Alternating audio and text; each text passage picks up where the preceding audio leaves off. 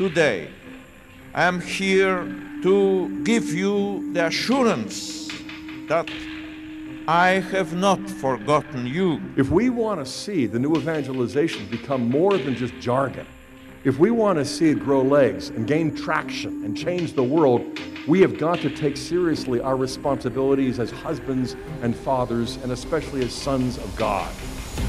I want to propose to you then that something that our world is desperately in need of in the midst of this crisis is Catholic Christian masculinity. If you want to be a good father, then bring your children to confession with you.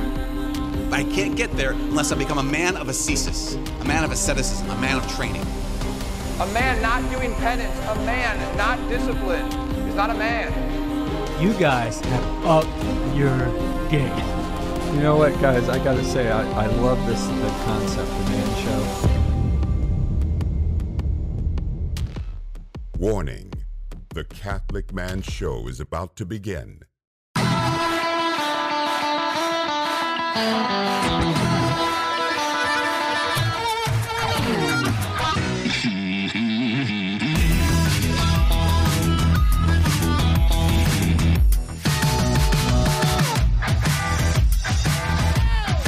We go. Welcome to the Catholic Man Show. We're on the Lord's team, the winning side, so raise your glass. Adam and Ann here sitting in studio with David Niles. Hello. Juan, Juan on the buttons, Jim at the door. It's good to have everybody back. Good to good to be together. Yes, I know. I'm also excited about just like doing an episode with us. Yeah, we, it's been a while since we've we've done just an episode of that. Yeah, with I know. us. When I when I walked in, there was only two chairs here at the desk. yeah, it's It's like, oh, oh yeah, we used to do it that way. yeah, back in the day. Right, and we still do, like we're doing it tonight. We uh, are I'm going on excited about our episode today. A lot of the Eucharist. yeah, we're gonna be talking about the Eucharist. We've, we're gonna have we have a special drink that Juan doesn't even know about. He's currently drinking part of it, but we we're gonna do something. I think it's gonna blow his mind. Mm-hmm. And Juan is like one of those people. It's really good to blow his mind. Yeah.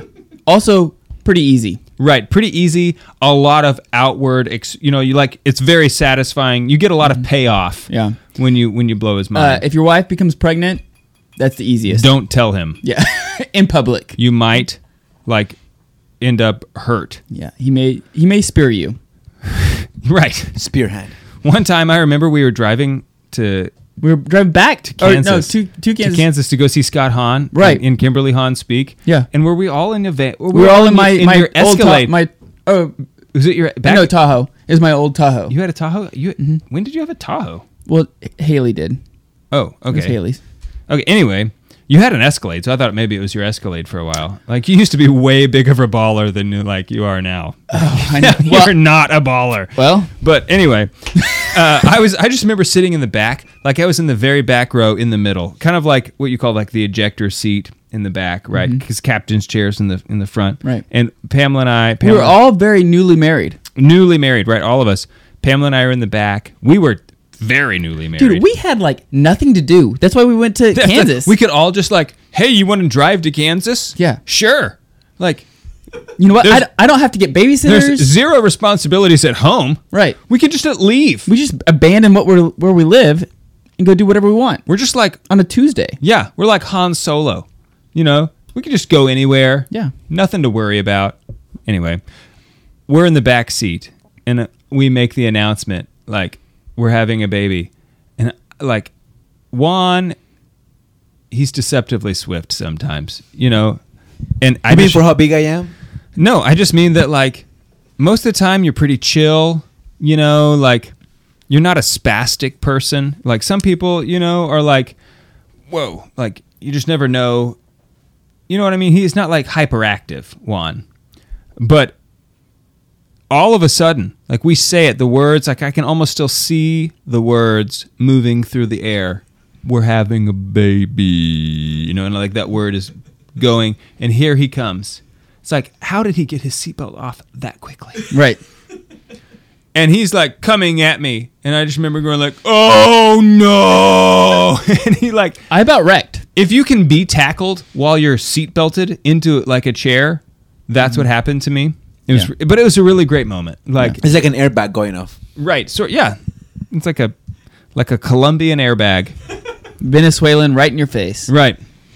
It's really great. Um, yeah, so we'll do that. We're talking about the Eucharist. We're going to win on pilgrimage uh, in like a month, dude. It's like in a month. I know. I'm so excited about it. I cannot wait. Uh, fun fact: the I like fun facts. yeah the um, travel uh, select international tours uh, Yes. let us know that they can actually get a couple more people on pilgrimage. Oh, how exciting! Yeah, even though it's last minute, they said they could still do it. They said Okay, because it's close. It like it's Yeah, we're but they- officially closed. We do have a couple spaces left. yeah, and so they they were like so we, we can actually sell them. yeah they said don't make a big deal about it. Like, I'm, don't- I'm not, which like, I'm not. Don't I'm not- like, for instance, mention it on the show. Right. You know where we might have a bunch of people trying to do it. The land is probably first come first serve. You know, so Mm-hmm. like if you want to do it, you should probably email Adam at stmichaelradio.com. like, don't do that. right Because that would probably cause a lot of problems right. if we did that. But Okay, so we'll do it some other way then. we'll, we'll we'll put our heads together and figure something out. Adam at stmichaelradio.com. Yes, that is my that is my actual email. Or or you could email it to David at stmichaelradio.com and I'll make sure to forward it to him. this is only goes. funny because it's just so It's true. so it's true. so true. so hey, I got to tell you something. You're pregnant. Actually, Haley is pregnant. Oh my gosh! I, w- I wasn't going to say that, but yeah, Haley is pregnant. you know, when you said that, I reflexed and I like when I said it, I was like, oh crap. because I already knew You that. already knew that. but I didn't mean to I didn't mean to out you, bro. I'm very sorry. You want to up again, li- a liar? I just had yeah, like I wasn't like after our moral like like lying show with Brian B song. It's like You could have said no. That's not what I was going to say. but I didn't. I just panicked. right. Just the way you said that, my reflex was like, "You're pregnant," as a joke. And then it was not a joke. Congratulations, bro. We're so happy for you. We number are- five. Number five. Yes, we're very excited. it's a good year for five, I think. yeah, you're having Juan, your fifth. Juan. Yeah, Juan's next. I next. do my best. yeah, I don't know how, but you could try to squeeze a baby in yeah. the next few months. Hmm. I like I said, miracles. I would have to go right now. Yeah. I mean, it has to be a lot. Sorry, guys. Has to be like yeah, right- definitely right now. Anyway, Um, yeah, so that is. But now my other story is not near as cool. it'll still be cool though. It'll still be cool. uh, Leo got in a fight with a rooster. Okay. That was what I was going to tell More you. entertaining. won? More entertaining.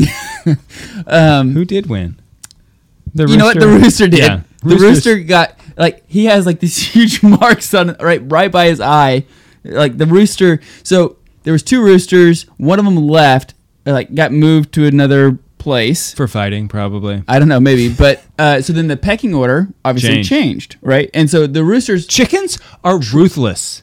oh my gosh. out tr- trying to figure out the, the pecking order. Leo sees all the chickens. He loves chickens. Big Right. fan, especially they come over to our house Right, and he like he loves. there. Oh, he loves the chickens. Right. So Yeah. he goes running up there. Well, the uh, rooster takes this as Like, a, a challenge. This to, is a big rooster because Yeah. Leo, like, he's two. he's two. Right. He's still pretty low to the ground. Right. You know. So uh, the rooster like bows up to him, like does the whole, you know, that's a no, that's a turkey, but it's kind of like the. It did. It was more turkey, but I know what you're getting at. But yeah, like you know, where he gets up on the, and like kind of flies a little bit and like takes his talons yeah. and like kicks him up, smokes smokes Leo in the face. Um, I'm and- glad his, but his eyes are okay. Yeah, but th- this the scratch was literally like it starts like right Wow. there at the eye socket and goes back. It, but he, Guardian looks, angel. he looks tough. His guardian angel was like, cover the eyes. Yeah, he looks tough right now. Um, Sweet man. So, but he did not. I mean, I, I don't, sort of, I don't know, think he won. Now that it's over. Yeah, I don't. Sweet. Think, I don't think he won, but he Let's did. be honest. He didn't win. right. He, I'll bet he didn't land anything on the on the rooster. no, but the, no, unfortunately. It was, sounds like it's very one sided. yeah, it was. It was a one. It was. It was uh, uneven match. You know, when a lover comes into a bo- when he like walks into a boxing rink and he doesn't even know what a boxing rink is, Right. doesn't go very well. Didn't go very well, especially when it's a ring and not a rink. You're right, but, it could be on ice. Uh, yeah, you're right. So, what are we drinking this evening? What? Whoa, hello. You just went. You, you your mic just went out. What are we drinking this evening, Dave? We are. I just pulled my microphone cable out. Can you imagine boxing on ice? like a boxing rink, a real boxing rink. You mean hockey? yeah, but like that would be a sport. Have you ever seen chess boxing? That's something we could talk about another time. Yes. I would like to see I would that. like to challenge you to a check. time. I, I watched a, a chess boxing match. I didn't know that was a thing. Yes, on ESPN 8, The Ocho, a few years ago, when Wow. ESPN turned ESPN 2, they like They still have the Ocho. Yeah, but they actually it was ESPN two, one of their main ESPN channels. For a day, they turned it into ESPN eight, the Ocho, which Yeah, is they a do that still. dodgeball, which is a dodgeball reference. Yeah. Um, and so they had like roller derby, they had chess boxing. Which what you do is you have a round of boxing, and then you sp- you sit down, take the gloves off, sit down, have a speed chess match. Wow. Put the gloves back on, another round of boxing, and they Yeah. talk about like how difficult it is to try to play chess. And uh, like the chess game is worth just as much as winning the boxing I round, gotta right? tell you, I think I would dominate both of you. Uh, I think I think you'd be well suited for uh, uh, for for that game. Yeah. Now I think in the speed chess, I can beat you at chess most of the time. Yes. I think at speed chess, I, I have an even greater advantage. I do too. But I, I But I think, think I'd if we- probably lose all the boxing matches. But if we could start with boxing first, right, it would, it would really help that, me. That that would be a big. That might change the game a little bit, right? So anyway, I would try to. Hey, Kick what you. are we what are we drinking? I would try to kick you. That's illegal.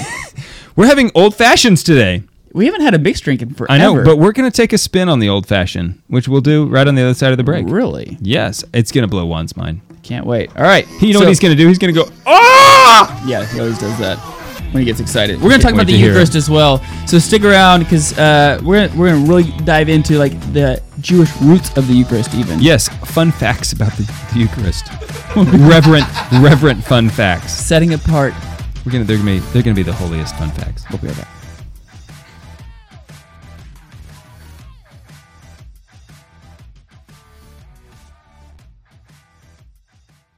There's a common thread among thousands of formerly sinful people we now call saints.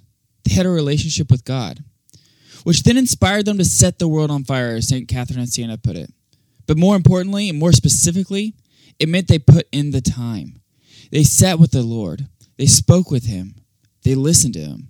They unveiled their hearts and wounds and problems to Him, they offered Him thanks and gratitude. They left their sufferings with Him on the altar. They begged for His help. My question to you is Are you putting in the time?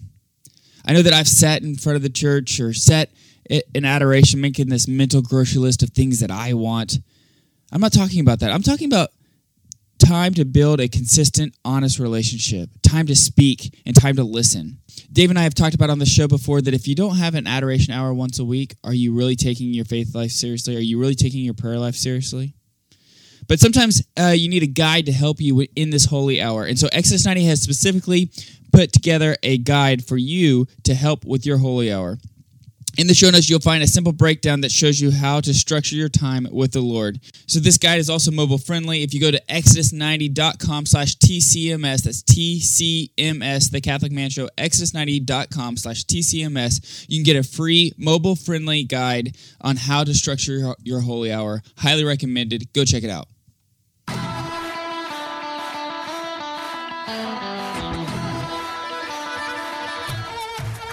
Welcome back to the Catholic Man Show. I'm David Niles here with Adam Minahan. We're about to get uh, get a little crazy with some of these uh, old fashions. Um, obviously in moderation, because that's what we always do here on the Catholic Man Show. But today we are going to be smoking some old fashions. Can well, before And we do, I mean can you that can you uh, describe what an old fashioned is? An old fashioned is a great drink. Like if you are a gentleman and you're at a place where you know it's like, all right, you're not going to order. You want to order a drink, right? Apart from scotch, which you could always order, right? But sometimes in certain situations, it's more appropriate. Like if you're at a cocktail dinner, for instance, um, other people are drinking cocktails. You want to have a cocktail as well. Old fashioned is a great go-to. It's a it's a bourbon drink. So today we're we're having Weller's Special Reserve as our which I'm a big fan of the. Okay, so here, here's the difference. I, I, I think for Adam okay. on on whiskey when it comes to old fashions. Okay. Weller's is a wheated whiskey, right? And so it's not going to be harsh. It's not going to be. Um, it's going to be a little sweeter. Yeah. Uh, a lot of people do like rye whiskey, like bur- like a Bulleit rye whiskey. Yep. Which um, I, I, I like that too. which is more aggressive, and so uh, it really reminds you when you have a rye whiskey that you're actually drinking something with bourbon. Uh huh. Uh, when you drink a wheated whiskey, like we're having tonight, it is much. You know, it's it's much smoother. It's sweeter. It's sweeter. It's very sweet. Right. So w- what we're dealing with here is it's ice, simple syrup, uh, two like two teaspoons of simple syrup, um, a shot of a shot of whiskey, um, orange, and two dashes of bitters. Um, sometimes you know, and some ice. Yeah, sometimes sometimes people put a little water in there as well, but uh, it's just it's a really great drink. It's a it's a it's a whiskey drink, so it's like it's a gentleman's drink. Uh, ladies like it too. It's it's just really good. I- It's it's, my Mm-hmm. It's go to. It's my go to in those cocktail situations. Okay. So now what are we gonna do today? So this is the first time we've had a uh, man. This is a we have a man gear today, which we haven't had in a long time. Um, we used to do on the show a all the drink time. gear whiskey or drink gear topic. we have a cocktail smoker. This is the man gear today. Okay. Ah. Eche cocktail smoker. Okay, the lid comes off. Inside is a little screen, and I already have some wood chips in here. Today we're using apple wood chips. Um, I ordered this on Amazon. It was about thirty dollars. Came with four types of wood. We have apple, oak, cherry, and pecan. Um, I appreciate you saying it that way. Thank you. You're welcome. Thank you, and you're welcome. yeah, it's like all sorts of pleasantries. You will need a lighter like this, like one A of torch these lighter. torch lighters. Um, you cannot use a regular lighter. You need You'll this kind yourself? of torque, this this kind of thing, because you, you need to like kind of press the smoke down.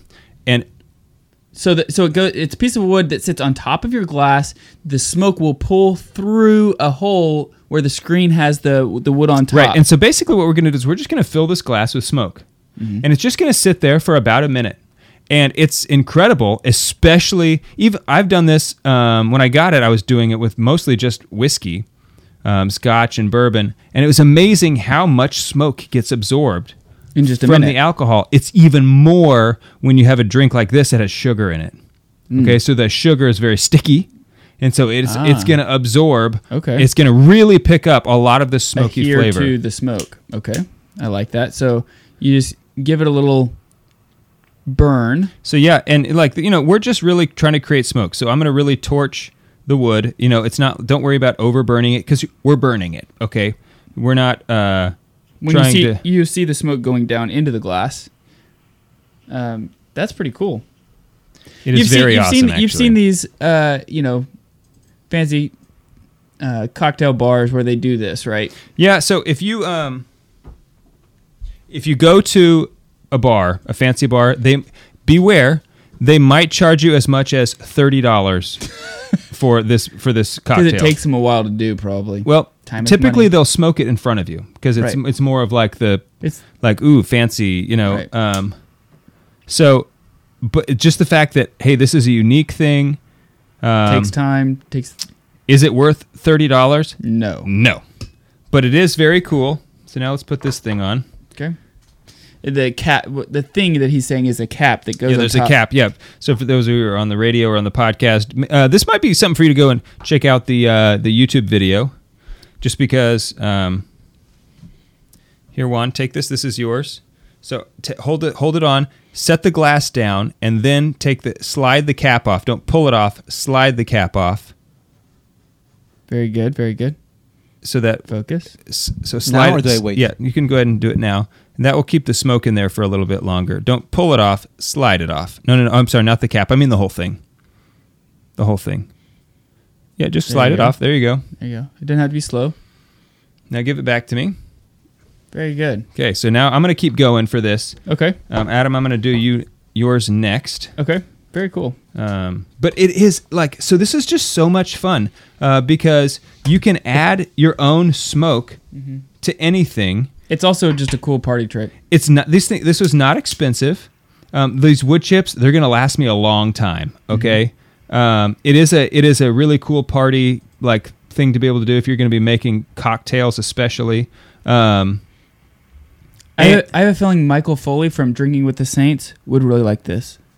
Um, yeah, possibly. Now, I will tell you, um, we experimented with Laphroaig.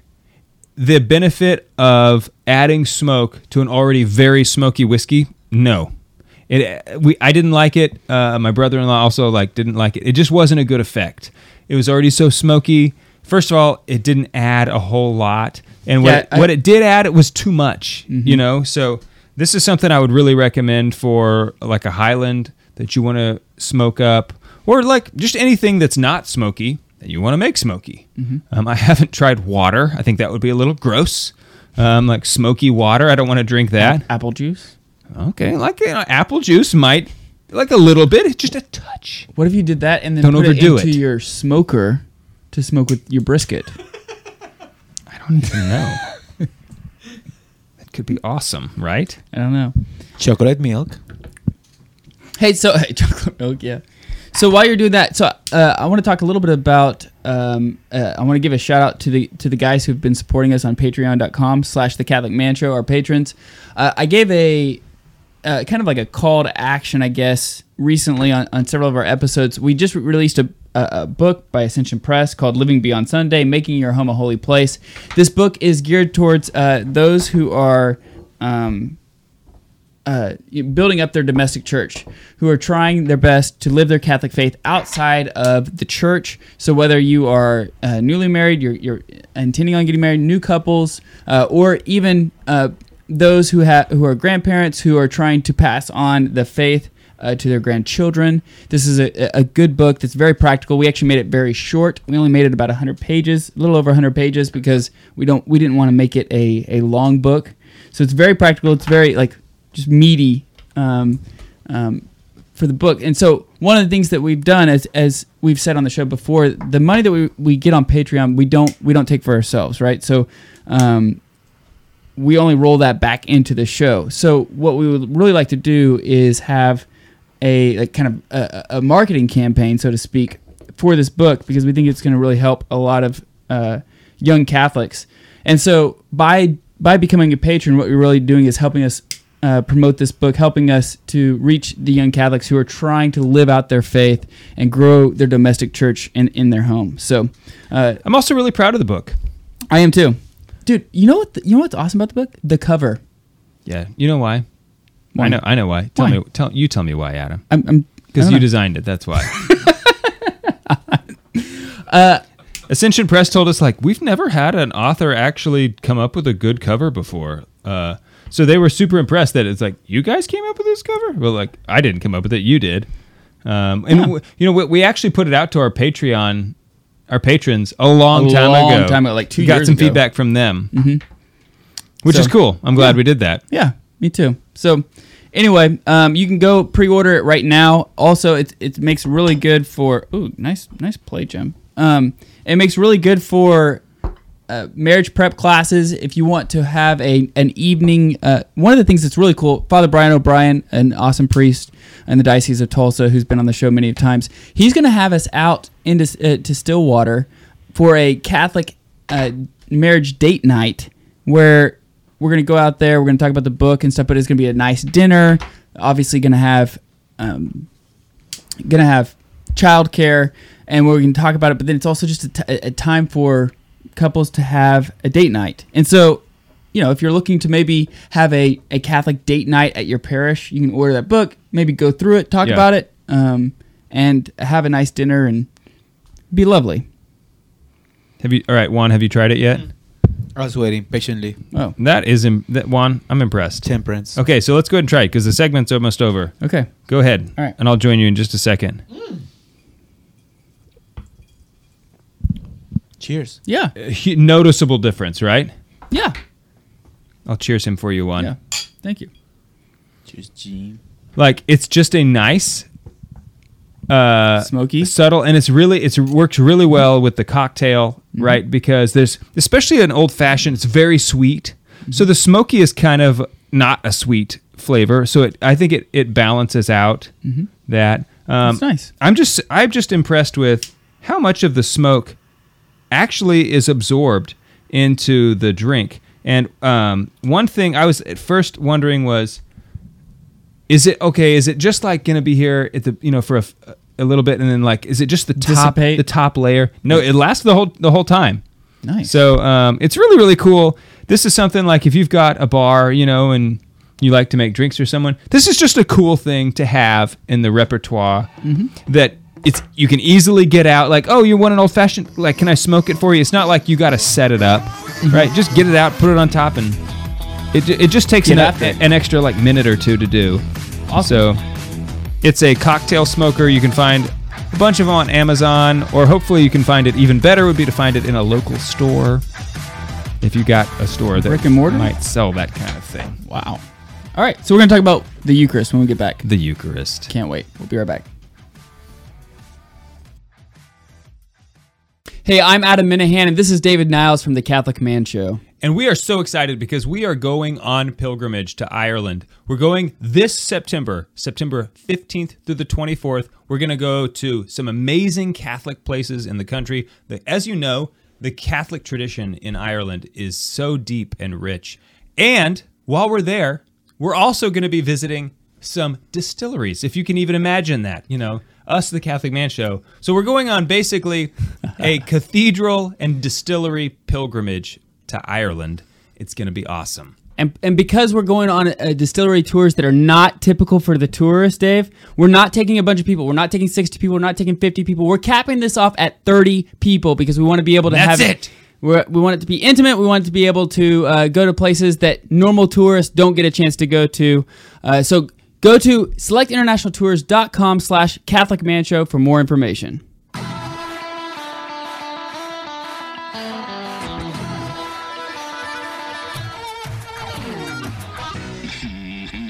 Welcome back to the Catholic Man Show. Trying this smoky old fashioned this evening. Old fashioned is the drink. The gear this evening has been this cocktail smoker that Dave just uh, demonstrated. If you are listening on the radio or you uh, are on our uh, our podcast, go check us out on YouTube. The YouTubes we had YouTube come out and film this. Um, Nice. um, to see to see see what happened. So we're going to talk about the Eucharist this evening. Indeed. Uh, the Eucharist is the source and summit of our Catholic faith. This is the language of the church. Without the Eucharist, there would be no reason to be Christian. Mhm. Uh, Juan is just, ha- it's, it's a delayed mind blow that Juan is having over there. Somebody said in the comments, sipping in tongues. Sipping in tongues. Yes, because you're That yes. really tickled Juan. Mhm. Anyway, um, so a lot of what we're going to be talking today is coming from a book that I really cannot recommend enough. And if anybody, if you know me personally, I've probably recommended this book to you at least five times, which is Jesus and the Jewish Roots of the Eucharist, written by the one and only Brant Pitre, Dr. Brant Pitre. Um, this is like one of those books that when you read it, um, you cannot cease to be anything other than Catholic. Like, you just can't be another version of Christian. Ooh, perfect. It's out of focus, so let's bring it back a little bit. There we go. See that? That's even better. Um, so, like, you can't be. You you realize that the Catholic faith is the church established by Christ, and why? Because other churches they don't have the Eucharist, and the Eucharist is what Christ came to do. Like that was the purpose of his mission, aside from like he he came to redeem us, but re- his redemption, our redemption, his redeeming act on the cross is um, you cannot separate it from the gift of the Eucharist that he came to give us. Um, and so like one thing I want to we're going to like work towards today is that how is the Eucharist linked to the cross, the crucifixion and the Eucharist? You know, as as Catholics, as when I was growing up, I knew that like okay, somehow they're linked, but it's like whatever that means. You know, like how is the Eucharist and the cross related? I don't know. You know, um, so I remember actually, Adam, when we came across this something called the fourth cup, which is not that's not the only thing we're going to talk about today. But I I remember being so mad because I went to Catholic schools, grade school, and high school, and nobody told me this. Right, so this is the stuff that it's like the Eucharist is what our faith is about. It's the most important thing, and this was what tied the redemption, the redemptive act of Christ on the cross, to what we do every day at Mass. Right, this is a super important thing. So, um, I'm just yeah, going that to kind of go through. right? And yeah, even Dr. Brant uh, Pitre in the book actually talks about how he gives lectures about this all the time, and one of the uh, things that he almost guarantees he will hear at the end of it is, "I'm a Catholic, and I have why have I Why never, have I never, heard, this, before? Right. I don't know. and it's just a tragedy because um, uh, if this if the Eucharist is a source and summit of our faith, then that should be the thing that we focus the most on Mm-hmm.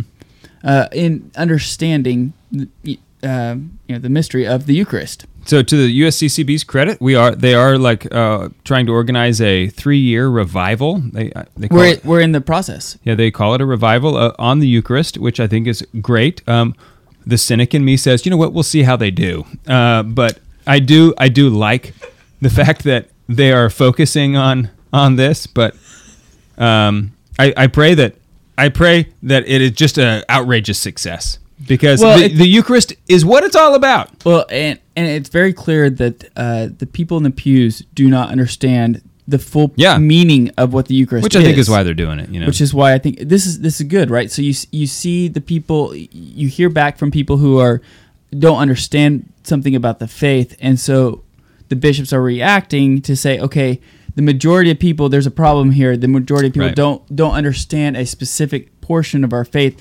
The portion that they don't understand Is the most important Yeah, un- yeah. un- unfortunately, is the source and summit. Is It's like the whole reason to be Catholic. right? And so, so we need to spend three full years, Mhm. Which I- yeah, that's great. I mean, I'm- on, I'm excited on, on the Eucharist to to re-educate, to to revitalize, to to to encourage uh, the love and devotion of the Eucharist to those in the pews. So um, you okay? So you printed off my notes there. Uh, I'm just gonna kind of go through this here, Adam. Like I just jump in. Okay. Whenever like whenever You want me to? at, at random. Okay. Uh, you know. Okay. So the Eucharist you can find throughout all of the Bible. Okay. It goes all the way back to Genesis. Um, when you go and read, especially the second creation account, it's very short. It's like, okay, God created man, then he needed a place to put man, so he created a garden. The very first thing that it mentions when the garden is created is the tree of life. Next to, in the middle of the garden was the tree of life and the tree of the knowledge of good and evil, right? Okay? And God told man, you can eat from any of the trees except for the tree of the knowledge of good and evil. Okay? So here, Adam and Eve, living in the garden, they can eat freely from the tree of life. So the church fathers, um, and it's not hard to see the typology here in that if if they would have plucked the apple or the fruit from that tree, that would have been The pomegranate. like the pomegranate, whatever it is. Some some say it was a fig. Okay, Right. um, but that would have been a Eucharistic act, right? That you would have been partaking in the divine. You would have been eating, you know, like consummating the divine life. Okay, because here they are living in this uh, state of grace that's just uh, like really an outward living, Mm. right? It's not just an in- interior reality. It was this exterior relationship, right, where they walked with God physically. You Right. know, it was beautiful. Just mind blowing, being. So- actually, to even think about, like, meditate upon, like, what was that really actually? Oh like? man, it's crazy. Yeah. Um, and so, what did Christ do when when they when man pulled the fruit from the knowledge of good and evil and fell? Christ, his response was to descend to our level and said, "Okay, you this is what you want. Fine, I will be. I will hang myself on a tree and become your fruit." So that I might redeem you and bring and bring you up to eternal life with me. You know, like he said, this is what you want. You want this food. I will become that. I like become sin, so to speak, as Saint Paul puts it, so that I might redeem you. And you know, like it's just the the the level of humility, the level of like mm-hmm. everything in the incarnation is just mind blowing. Okay, so a, a fun fact about the books of the old the New Testament is that the now we call them um, the New Testament, but they used to be called the books of the New Testament, which might seem like a petty difference, but it's actually a profound difference because the books of the New Testament means that the books themselves are not the Testament, which when we call it oh read from the New Testament, it makes it seem that seem like the books themselves are the testament. Another word for testament is covenant. Mhm. So there's the books of the old Right. covenant Right. and the books of the new covenant. Well, the books are not the covenant themselves. They're simply writing about the covenant. Mhm. So if they're simply writing about the covenant, what is it? It's the Eucharist, right? Right. So so this is what we know as Catholics. Um, in the second book of the Bible, which is Gen- which is Exodus, Exodus. not Genesis. Genesis is the first, Right. Um, uh, originally, the book of, of Exodus was called the Book of Names because it was in that book where Moses received the name of God. That was what gave him so much power to do all these great miracles, is that he possessed the name of God, right? mhm. Um, the height, obviously, of the Exodus story is Moses leading the Israelites out of Egypt. Okay, uh, leaving behind their slavery, uh, the uh, which is a typology of oppression of sin. Right, they're in, being enslaved to sin into Not freedom. typography. Not typography, because that's like something good, but it's like totally different thing. Kind, kind of, kind of like Israel, like leading them out of Israel. You can use use but typography. there was some typography that they had to um, encounter. Yeah, a lot of typography actually. Right, but not typology. And typology. Right. They were doing at the same time. It's a both and. Very Catholic. Very Catholic. Very Catholic with the typology p- typography thing. So, um, so what are they, What happens? It's the Passover. The thing is that you come to realize is that Christ and, and God was foreshadowing the Eucharist even before the fall. Okay? So it goes to the tree of life. It seems like God's plan for humanity always involved this Eucharistic giving of himself. It's only because of the fall that it required his death and, and um, persecution on the cross. So possibly if Adam and Eve had never fallen, Christ still would have taken on flesh and come and given us himself. It just wouldn't have required his passion and death, right? Um, possibly. That's speculative.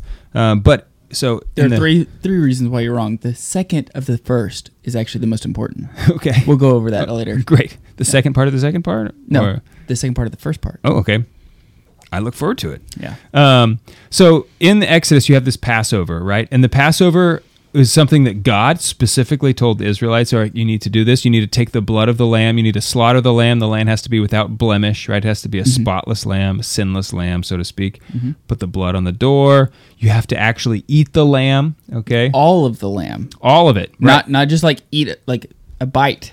Or uh, if you couldn't, it had to be like burned up, right? Mhm. You couldn't have any left over. There's no leftover. Okay, and so they also were eating unleavened bread. Mhm. All of these things are foreshadowing the Lamb of God and the Eucharist. Um, and so, and here they are putting the blood on the doorpost, symbolizing like, which is very With a hyssop branch. which a hyssop branch, right? Exactly, which is also present at the cross. Jesus is there. The cr- the cross post, you know, he's giving his blood on the cross post. It's sort of like the cross of the door, right? Mhm. So, um, the hyssop branch is what brings up the sponge. that's right, which is important, Right. very important. Are we- Uh, are we gonna do that later? We'll- yeah, we're gonna get to that. Okay. I, I hope to get to that. We'll see. Okay, so then Moses leads them out into the desert, and they start receiving this manna, miraculous bread from heaven. Uh, so we're gonna pick up. We're gonna pick up there because this is where this is where Because the, the bread is- Jesus links really start to come in. Because the bread has been there the whole time. Could have been. Could be, bro. We'll see.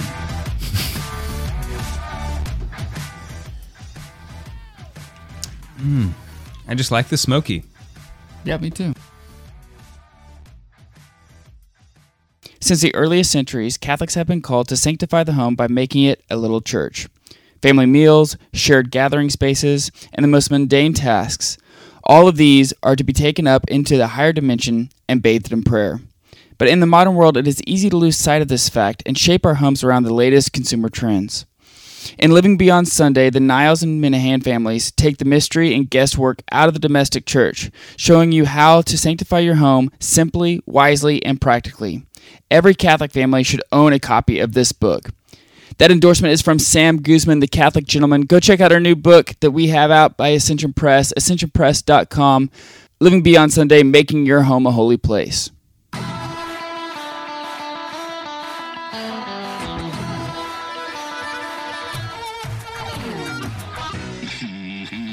This is I'm David Niles. Welcome back to the Catholic Man Show. I was about to say something. I was like, oh wait, we're starting. What I was going to say is we got a lot here. I'm not sure we're going to get to it all. We'll try to get to it all after the episode. For those of you who are subscribed to the podcast, This is our first time. I'm sorry. We're we're rookies. Yeah. Last segment. This is the last segment. Okay, so we're talking about the manna in the desert. the manna in the desert is an obvious foreshadowing of Christ and instituting the Eucharist. Right. Okay, you know who else thought that? The Jews, which is just crazy. So the Jewish people, um, afterwards, right? So um, in the in the time after the Exodus, there's a you know a long space between that and Christ coming back, and in that time, um, a lot of the rabbis had written a lot of extra biblical um, sources, sort of like the Catechism, right? That we would refer to today. Um, so there's the Talmud, and then there's also the um, Targum, I think is what it is. Um, I have it written down here. Targum. somewhere. Targum, right. So these are, uh, like the Targum was the translation that they were using at the time, which had some things that aren't in like uh, the modern texts of today that were like either added in as commentary or for whatever reason they're just they weren't they're like today we would say well these are actually part of the of the original manuscripts um, but the Jewish the Jewish people believed three things about the manna, the miraculous bread from heaven. Um, the, the one funny thing is that the word manna is in Hebrew is manhu, which means what is it? I just think that's hilarious. Manhu? Manhu, because they're like finding this miraculous bread on the ground, and they say, Well, what is it? "What is it?" So they it's literally named "What is it?" because they didn't know what it was. Um, so the three things that they believed that like par- became part of the faith about this manna was that it was supernatural. Obviously, I mean I think that's kind of obvious, but they also had uh, this understanding, which we as Catholics would also share, that supernatural realities are Supersede. they're more real Right. than natural realities because the natural world will pass away, but these supernatural world, the supernatural realities are eternal. Okay, um, Take that, John Locke. yeah, take that. You're such a brave man, Adam. um, the second thing was that the that this manna from heaven was pre-existent. Okay, so um, we get this here. This is from the the Targum. Um, so, like in Exodus 16, verse 4, it says, And the Lord said to Moses, Behold, I will bring down from, for you bread from heaven. And in the Targum, it, it has the phrase, which has been reserved for you, for you from the beginning. Okay, so we don't find that in the original texts of Exodus, but in this translation, the Targum um, was a translation of the Hebrew scriptures that they used in the synagogues at the time. So they added this, which has been reserved from you from the beginning. Also in Exodus 16, verse 15, it says, When the children of Israel saw it, they were amazed, and they said to one another, What is it? For they did not know what it was. And Moses said to them, and this is the part that is not found in our translation today, but it says, It is the bread that was reserved from you for you from the beginning in the heavens on high. So um, this shows that this was a belief that this manna, this miraculous bread, was a pre-existent reality that was reserved in what they kind of called like the heavenly tabernacle. Um, the third thing that they believed is that when the Messiah came, he would bring back the manna from heaven. Okay, so that's that's pretty interesting. Um, that they linked when the Messiah, the Messiah's return, that he would bring back the manna from heaven. So, like things like when you see uh, Jesus performing the feeding of the five thousand, The, oh, the gospel of sharing. the gospel of sharing, yeah, the sharing miracle, right? When he convinced everyone to share the food that they miraculously had on them. No. Um, what do they do right after that? They try to crown him a king. Right. Because they, they recognize, okay, look, he just multiplied the bread and the loaves, the loaves and the fish.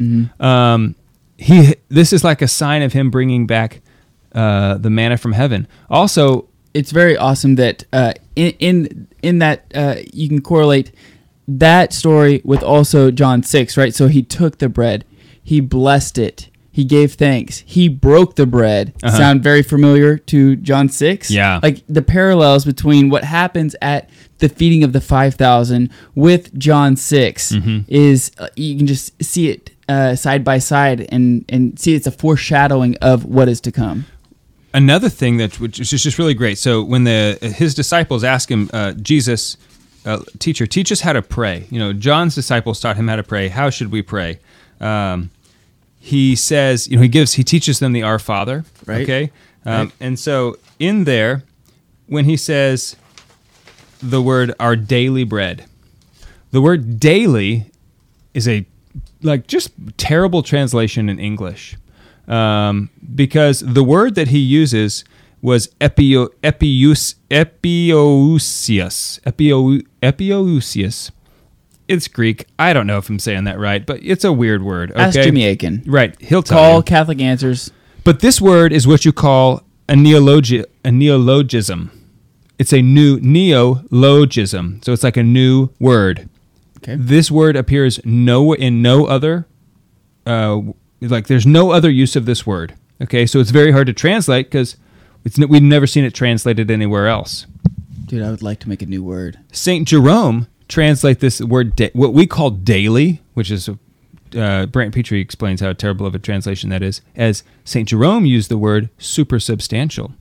Give us this day our supersubstantial bread, which is a totally different ring from our daily bread. Okay.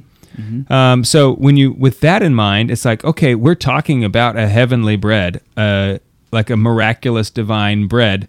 Sounds a lot like the manna from heaven. So it's it's no wonder that right after that they the what did the Jews ask him for a miracle? Show us. They say, show us a miracle that we might believe. And Which is funny because didn't he just like do he's that? looks like he like- literally just did that for you. He's been doing miracles literally the whole time, Mm-hmm. right? And you want another sign.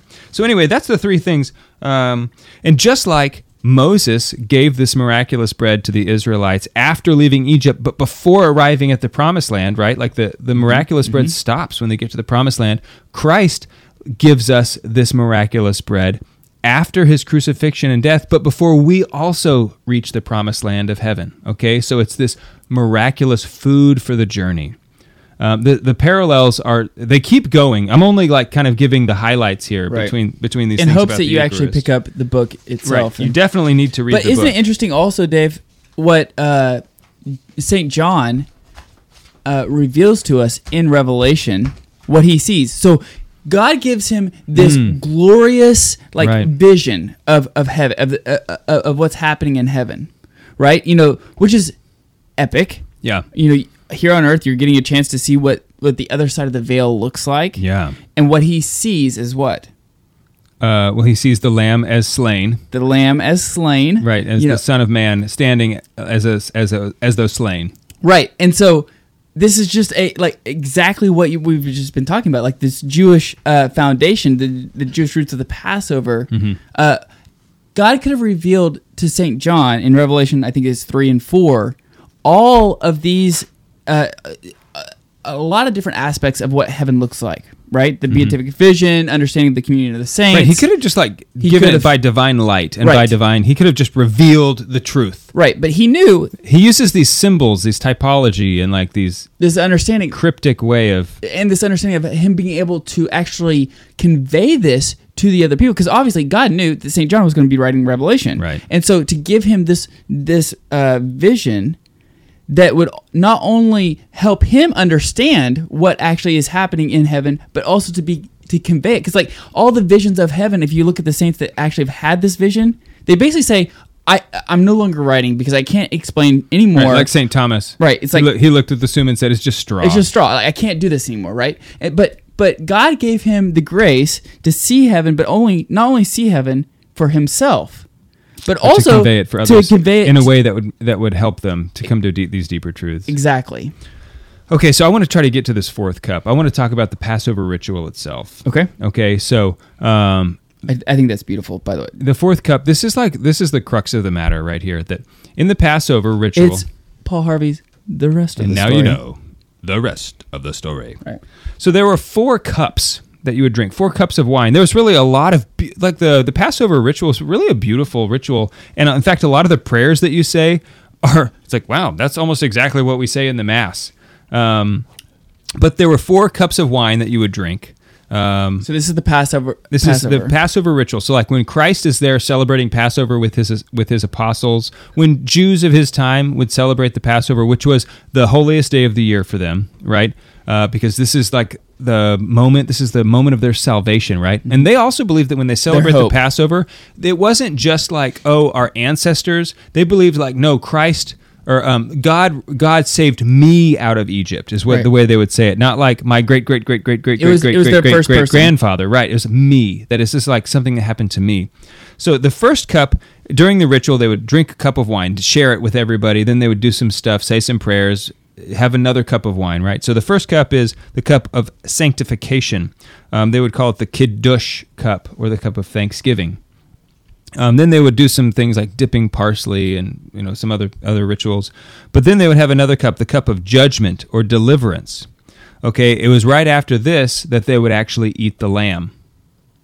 Okay, um, where uh, along with the unleavened bread, and it was during this cup that Jesus took the bread. They would eat the lamb and the unleavened bread. So when you go and you read the Passover, the Last Supper, after this second cup, this is where Jesus took the bread and said, This is my body given up for you. Take, you know, like, eat this in memory of, you know, like, do this in memory of me. Um, then would come the cup of redemption, also called the cup of blessing. Um, and so the, that's where Jesus took the blood and said, This is the cup of my new covenant, blah, blah, blah, blah, blah. The fourth cup they skip. They don't. It didn't happen. They go out into the Garden of Gethsemane. I mean, this would be like a priest about to celebrate the Eucharist, the consecrate the Eucharist, and then just walking out before the consecration. Okay. So uh, sadly, we're gonna have to finish this on the podcast. So go and subscribe to our podcast, thecatholicmanshow.com, to get the rest of the story. We're on the Lord's team, The winning side. So raise your glass. Cheers. Hey, so before we get going, uh, like, so I'm kind of bummed we didn't get to it on the show. yeah, so, That's uh, okay. That's okay. It's still it's it, it's really great. You know what I just like came to the realization as you were talking, Huh. uh, is that as as we're going through the pa- uh, the Passover ritual, Uh-huh. it's very similar to what prayer is. oh, do tell. So you know, it's at you know, it's a it, it's a Thanksgiving. So you're giving thanks, Oh, uh huh. you know, and then it's uh, uh kind of the same uh, uh, pattern? Yeah, it's it's it's the same pattern. Like the judgment, deliverance, like a, a contrition. Like I, Uh-huh. like I, I'm sorry for my sins, and then uh uh then the next one is uh, is redemption. Like um so you're so it's like uh contrition and then th- so Thanksgiving and contrition have happened. Adoration, like Yeah. like I, I was just like going through this and was like, oh wait, this is actually very similar to the pattern of prayer. Yeah, that's that's a great insight. That's very true. I like that. I don't know. That was just like as you were talking about that. That's what hit, that's what I was. Don't you love it when stuff like that happens and you realize, man, how does he do that? How does God like layer all of these things which are pretty obvious? How does he layer it over and over and over again and we don't see it Right. until we, you know, like approach it and, And it's not exact, but I mean, I'm just sitting there But going it's there. through. It's there. It's like Yeah, that's crazy. it's pretty cool. Yeah. Okay, so anyway, so the pre, so uh, in the Passover, there's four cups, right? Yeah. So the and you know what? One thing that was like really surprised me, which I've you know like studied and talked about this before, but that the body, like this is my body and that this is my blood. These are like different stages, right, the first is the body, and then the second is the blood. right? And so there's um Wait, before we do, I just feel like we haven't really under like explained what the cups are like. What, what are we talking about? Yeah, Like- you're right. I was trying to like rush to get it in. Right, I just don't feel show. like the So you know they're there at the Passover. There would be all of these really beautiful things that like the youngest person would say, like some some prayers. Ask- that- even ask like- questions. Like, why is this night different from every from other nights? You know, and, the, and then the the leader would say, because on this night I was redeemed. You know, like I I don't Took- know what word for word the Lord it is, took us but- out of E- took me out right, of Egypt. exactly. Yeah. Um, so it really was a beautiful, beautiful um, ritual and a Mhm. Tradition. a- yeah, but for them, like this was the height of of their religion. Right. Um, you know, this is one of the this is one of the the days that all Jewish men were required to journey and make a like come back to Jerusalem. Because Jerusalem was this massive city, a lot of Jews lived there, but you know, a lot of them didn't. A lot of them lived out, you know, in the farms, which were you know maybe miles, miles, maybe a hundred miles away. Mhm. I don't. I mean, could be very, very far. And so there were a few times a year that they all had to come back. This was the the highest of feasts. Mhm. Um, and so they all, all of the men at least, are going to be here in Jerusalem. Um, the the counts, like the uh, historical accounts, are that there would have been millions of lambs slaughtered in one day. So what's what's crazy is that so Jesus has seen this. He's grown up. He's grown up seeing this as a boy. As a boy, Every seeing, year. seeing all these lambs go by Mhm. for slaughter. And you know Like- what's you know what else is crazy is the way that they would cook the lambs. So um, they would slaughter the lambs, pour the blood on the altar. There would literally be a river of Of blood. blood, I mean, right. imagine slaughtering millions. Ki- I mean, think about that. I I don't think people realize how many Jews there were, um, but the, each household was responsible for a lamb, Mhm. um, and so millions, not one million, more than a million lambs uh, their blood being spilled on the altar and so there was there was like a like a river of blood flowing out which well, you mentioned revelation Mhm. uh, that that's part of his vision is seeing Right. this river of blood That's right. flowing Redeeming. out yes i'm really excited about the church being built in stillwater uh, Yes. because they're like that river of blood is integral to uh, the way that they're building the church go check it out but anyway um, so here's Jesus, yeah, like you mentioned, growing up as a boy, he knows his destiny, right? Right. Like even from an infant, he knew who he was. It's not like he had to discover when he was 12 or 13 like, "Oh, I'm the Christ." He Right. knew. Right. Okay? Um, he still had to learn certain things and like his human nature still had to like learn to walk, learn to like do things, you know, he had to practice. But that was all an act of humility from him as a divine person Mhm. because he could have just done them perfectly if he wanted to, but he wanted to become fully man. So imagine here he is as a as a boy and growing up every year coming to Jerusalem and seeing millions of lambs slaughtered. So then what they would do is they would crucify the lambs. Mhm. They didn't know at the time that they were crucifying them, but they would run, they would put their front arms out in a cruciform pattern and run a shiv through their um, sp- like uh, shoulder blades Mhm. and roast them with their arms out, and then their back feet would come to a point. So literally, they would be in a T, Mhm. and they would roast them that way. Not only that, but it's like it's not that the uh, the crucifixion was a new invention, right? So it's not like that was the first time. In fact, I think Brant Pitre actually says this in the in the book. He says like Jesus saw what a crucifixion was. Oh yeah, As it, like that has growing up. That I mean, been, he had grew up under. Roman rule. right? So that that happened all the time. Right. So not only did he see at the Passover millions of lambs coming in, but he also saw before the Passover because they wanted to make sure to crucify all the um, uh, all the bad guys before and get them down before Right. Passover. So he not only saw all the lambs coming in, but he also saw all the criminals hanging on crosses. Right, and a lot of times they were just left dead. Like when you came into Jerusalem, Right. Um, they would intentionally hang them there, like put them there As a And- sign. And, if it was a Roman, I think like Jesus may have been a little different. I don't know this. This is just a speculation, but because they were like he was crucified on their account, he wanted them taken down. But the Romans, if they kill somebody, they don't care about Passover. You know what I mean? Like, if the Romans are killing somebody because they broke a Roman a Roman law, like the Jews don't get to say like, "Hey, take that guy down." They're like, "Uh, no." You know, so like maybe they did. I don't know, but I suspect that there's kind of a difference there. But regardless, when you came into Jerusalem, on either side of the road, there were dead crucified bodies. Right. As a sign, like, don't mess with us, right? So, and then you come in, especially on the Passover, there's all these crucified lambs. Jesus grew up watching them, knowing, I am the lamb. Mhm. You know, this is my destiny. And then, like, you know, embracing that. Like, that's just crazy. Right. It, it really is just just very crazy. So in this Passover ritual, there's all of these cups. You know, we're drinking the wine. Wine itself is a symbol of abundance and like an this overflowing of grace, um, which is part of what we see at the first miracle of Christ. That the superabundance of wine, Mhm. that, which is once again a symbol of like good things of blessing. Wine is like the symbol of blessing. Um, and so you're drinking this four times. Even the um, the second cup, which is called the cup of judgment or deliverance, it was done out of um, joy, because yes, like um, some people might even call it the cup of plagues, but that Christ delivered us fr- like from this judgment, that we have been saved, And so it, even that was a joyful, like something that was done out of like God's mercy. Mm. Um, then the cup of redemption, and, and so like so once again, let's go back. The first cup is the cup of sanctification. This is kind of setting up the ritual. The second cup is this cup of judgment or deliverance, and this is where after this the lamb is eaten. Which once again, you had to eat the lamb. Mhm. If you don't eat the lamb, then you're not actually participating in the Passover. Firstborn will die.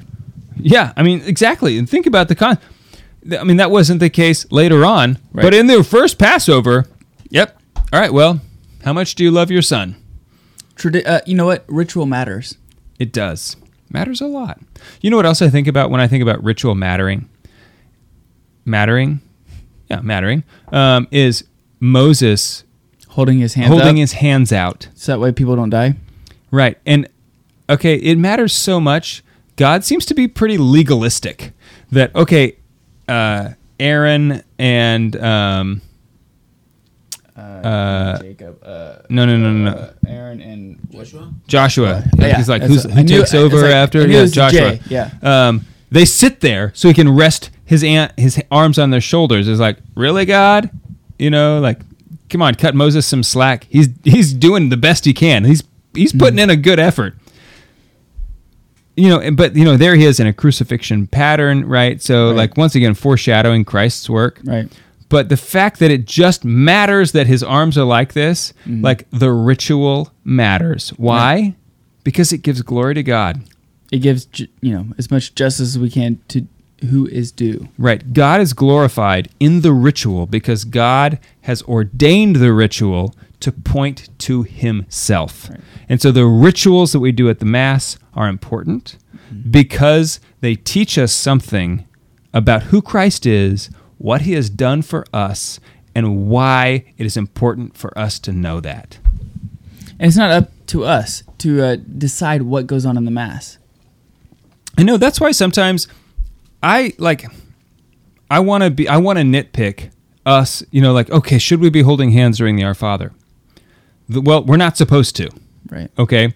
The, because that's not part of the rite. Mhm. We shouldn't invent things for us to do. If people hold hands during the Our Father, you know, like that's okay. I'm not you know, it's not going to invalidate the mass or you know, it's not going to ruin the mass for me, Mhm. right? Um, but the truth is uh, we're not instructed to hold hands during the Our Father of the Mass. It's not part of the Mass. And so if we're doing it and like expecting other people to do it, or if we do it because we think like, oh, we're supposed to, well, we're not. Mhm. Um, if you want to hold your wife's hand during the Our Father, that's great. You can also hold her hand during any other part of the Mass. But if you're standing next to me and you think that I'm going to hold hands with you, I'm not going to hold hands with you at any point during the Mass because I'm not told to, right? And also, I don't really know you. And so, like, I'm not ready to, I'm not there yet, okay? Not- this stage of our relationship. You have to at least buy me a beer before I will hold your hand during the Mass, okay? Am I right? Okay, you know, right? So let's just get back to these cups. Okay. Okay, because uh, once again, I think it was it was uh, surprising to me that the this is my body and this is my blood are like different stages. Mhm, mhm. Um, and this is important because think about what this means if a person says, Hey, this is my body over here. This is my blood over here. Typically, that means they're dead. Right, yeah. Because if like your body and your blood aren't like in the same spot, you dead. Mhm. Okay, so just that simple fact of him separating his body from his blood is is him saying his death. You know, it's foreshadowing his death. Um, so in this third cup, the cup of redemption, also called the cup of blessing, which is important because Paul Paul says um, this cup of blessing which we break, this cup of blessing which we drink, is it not a participation in the blood of Christ? Right. Um, the Jews also used this cup to symbolize the blood of the Passover lamb. So they believed that this third cup, they've just eaten the, the body of the lamb, and that this third cup was symbolic of the blood of the lamb. Can you believe that? Like, it's it's incredible that like that's a weird thing. Like it makes Especially sense for, us, especially for Jews, right? They weren't allowed to eat. Or they weren't allowed to drink blood. But think about try to divorce yourself from a Christian and Catholic worldview, like where we understand, like you're just a Jew. It's kind of weird to think about, like, hey, this cup, it's, it's lamb blood. Mm-hmm. You know, like it makes sense for us because we know who the lamb is. Um, but this is where Jesus says, This cup is the new covenant of my blood, which is shed for you. Once again, he uses that word new covenant, or this is the New Testament of my blood. So when we talk about the books of the New Testament, it's all about the Eucharist, Mhm, right? mhm, mhm. If there's no Eucharist, there's no point in writing any of these books. And it's at this point where they leave. Um, it, like I, I think actually they may have sung a song and then left, which would have just been a huge scandal. Like if if any of the Pharisees had been present, here It would've they- gone down. Like they would have been tearing their shirts. They would have been. Can we bring that back? I think we should. Like Hulk, is- Hulk Hogan has uh, ha- had a thought there. You don't have to ask me twice. I Juan, Juan, if we know. anybody's gonna rip their shirt, We know. We it's gonna be you. And if you do it at the right moment, it would be like I would back you up. If you do it at the wrong moment, I will not. Walk away. Like who's that guy? Yeah, I don't Yeah. know him. I, I tell you, I don't know him. Yeah. You must have been with him. You too are uh, a. no. No, I'm not a Tulsan. No, Nope. no, general lady at this charcoal fire. I No. say you, I tell you, I do not know him. I have never been to Tulsa. Curse you! okay, so the last cup was called the cup of Hallel. Um, and this is the one that Jesus skips. Once again, this is like a priest about to sell, consecrate the Eucharist, and then walking out and saying, "All right, let's get out of here." You know, it's Mhm. like, no, you can't do that. Think about how scandalizing that would be, right? So think about how confused you'd be as an apostle. Yes, it's like, is this allowed? Right. What is going I on? I get it. Like, I know that Jesus is like, don't question him. Right. Because we've actually done that before, remember, guys? more- and it's a bad idea. Yeah, It's yeah. a bad idea. Right. Um, so what do they do though? Like read the go back and read the account. They go to the Garden of Gethsemane. Mhm. There's this last cup that they were supposed to drink. What is Jesus's prayer? Uh, that his cup, this cup may Let pass. this cup pass from me. Okay? He literally meant this cup of the Passover ritual. So, the Passover, this ritual that was pointing to Jesus the whole time, he is the Lamb of God who takes away who the takes sins of away the the world. sins of the world. Um, and this last was this last cup was also considered the the cup of consummation, which I think is important because Jesus is called the bridegroom. Mhm. Okay, what does the bridegroom do on his wedding day? He Consummates. consummates. With, he consummates his his with his bride, right? That the two Become might, one. the two might become one flesh. And here we are eating the his flesh, okay? On like because he has consummated it with us. Mhm. So think about this. Then he goes, he turns himself in, he's arrested, he's you know scourged, flogged. He's on the cross. The last thing that he says before it is finished is I thirst. There's been a lot of spiritual writing written about those words. And Mother Teresa, I think, has a lot of beautiful things to say that Christ is thirsting for our souls on the cross. But literally, okay, pick you have to like really put yourself here. He's been on the cross now for 3 hours. His lungs are filling with blood. He is on the verge of death. Every single word would involve just extreme agony. And his words on the cross are very few and in very specifically chosen for very important reasons. Right. It's like you think that he wasn't thirsty carrying the cross. Right. You think he wasn't thirsty as he was or like an hour ago, right? Or 2 hours ago. Because also like in the Passover you're fasting. Right before the Passover you're fasting. So like correct. You're not you're fasting. You've had just a couple cups of wine. Yeah, I mean he's he has probably he's got very little blood in his body. I mean, think about all the blood he's spilled. He was probably insanely thirsty this whole time. You know, because his his fluid level So it's not like He's dehydrated It's not like he to the point of death. right? And it's not like he's all of a sudden realizing, oh, now I'm thirsty. You know what? I am a little bit parched. Right. Before I die, I think I'd like to have a drink. Right, but that's not what he's saying.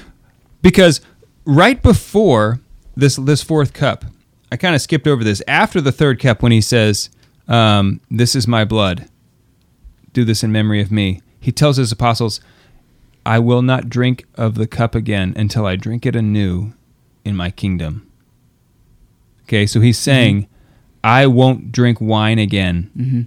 until I have until I have fulfilled the kingdom." So here he is on the cross, and he says, "I thirst." And what do they do? The hyssop branch. They raise up a hyssop branch. just like Once in the again, Passover. just like the Passover. They take a hyssop branch and pour the blood over the the, the beam of of their door. Mhm. They take a hyssop branch, stab it with with, with a sponge with with uh, wine mixed with gall. which is, which is which, called gall. It's like a very common. This is like the lowest grade of wine. It's sort of Mhm. like almost vinegar. Mhm. Um, and if you remember, they were offered it to him before, but when he Right. wh- But when he knew what it was, he wouldn't take it. Right. So they tried to give him wine already, Mhm. and it's important that he denies it because Right. he wanted it. You know, he wanted it. Once again, Right. his body was craving all kinds of things. Right. Um, so, like, to be able to deny it, his his body, that must have been an incredible suffering. So, but then here he is. He finally asks for it. He ta- he drinks the wine, and then he says, "Father, into your hands I commend my spirit," because he had now completed the gift. He had completed the offering. The Passover is now finished. So when we say that the Mass and the and the crucifixion are all linked together, it's because it comes. It's all in the same ritual. It is The thing is, is it? It's only one. It's only one thing. it's, only the same moment. thing that the his the Eucharist, his body and blood. We are we partake of his crucified body and blood, as well as his resurrected body and blood. Okay, like it's both and, and that we are represented, not represented. We are represented at the cross at every mass because this cup of blessing which we break is break is it not which we drink is it not a participation in the blood of Christ? Because we are there at the cross in every mass because it is the part of the same ritual the passover all in one at every mass. Mm-hmm. And it wasn't finished. So then this is something Scott Hahn says. He drinks it and he says it is finished Mhm. and this is something that was like I think important in his conversion because he realized, wait, it, it's not finished. that's not the ritual. you have to rise from the dead. Mhm. It's not finished. Mhm. What is finished? Obviously, something's finished. Christ wouldn't say it's finished if something wasn't finished. So, what is finished? The Passover. Mhm. He has now consummated himself to his bride, the church. He has given her every drop of his blood. And so now he is in his kingdom. Mm-hmm. You know what I mean? Like, oh, I just love it so much. Mm-hmm. This is the Eucharist. Like, Right. this is, if you're not Catholic, this is what you're missing out on.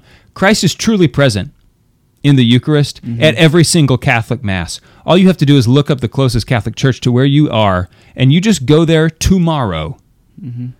It's like And this is a reality. If you're not Catholic, then please don't res- don't present yourself for communion because um, there there are things that you need to do first. There there are steps that come first. But uh, this is a reality at every single Catholic mass in the world for the last two thousand years. and we do it every day. We do it every single day, all It- over the world. it- it's like if you heard that there were visions of Jesus, like public visions happening of Jesus in your town, and you're like, like, he was appearing to everybody who showed up on Fourth Street. right, and you're like, what? At 6 p.m. Okay, I'm gonna be there. Right. It's like instead of doing that, all you have to do is go to a Catholic church, because inside that Catholic church is the tabernacle, and inside that tabernacle is the body, blood, soul, and divinity Jesus of our truly present in a physical way, in a physical way. And under so- the appearance of bread and wine. Right. And so um, I just I, I, I just encourage you know the guys who are listening right now, if you don't have an adoration hour, uh, I encourage you to take one up. That's right. Um, yeah, because it's good advice. Uh, because your your prayer life matters, and like sitting in front of the Blessed Sacrament, who is the body, blood, soul, and divinity of our Lord, spending time, wasting time with our Lord, is an invaluable. Like this is what he- this is what heaven is. Yeah.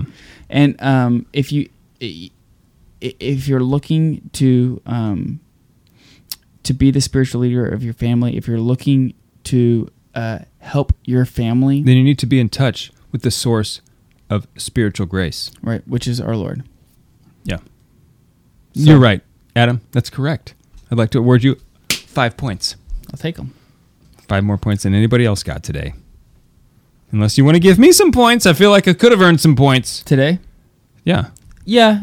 Uh, you know what? I'll give you three. Thank you. Okay. I think we can end it there. I will take those three points, sir. Yeah, but Adam, thank you. Uh, yeah, just want to echo what you said. Please go and worship our Lord in adoration. If you are not Catholic, um, You can still do that. Reach, yeah, you can still go to adoration. You can still go to any Catholic church and pray. Jesus is there. And He will make himself known to you. And he's been Um, waiting for 2,000 years for the moment of you walking in to spend time with him. here's what I want you to do if you're not Catholic. I want you to Google, get on Google Maps, type in Catholic Church, and you call the closest one to you.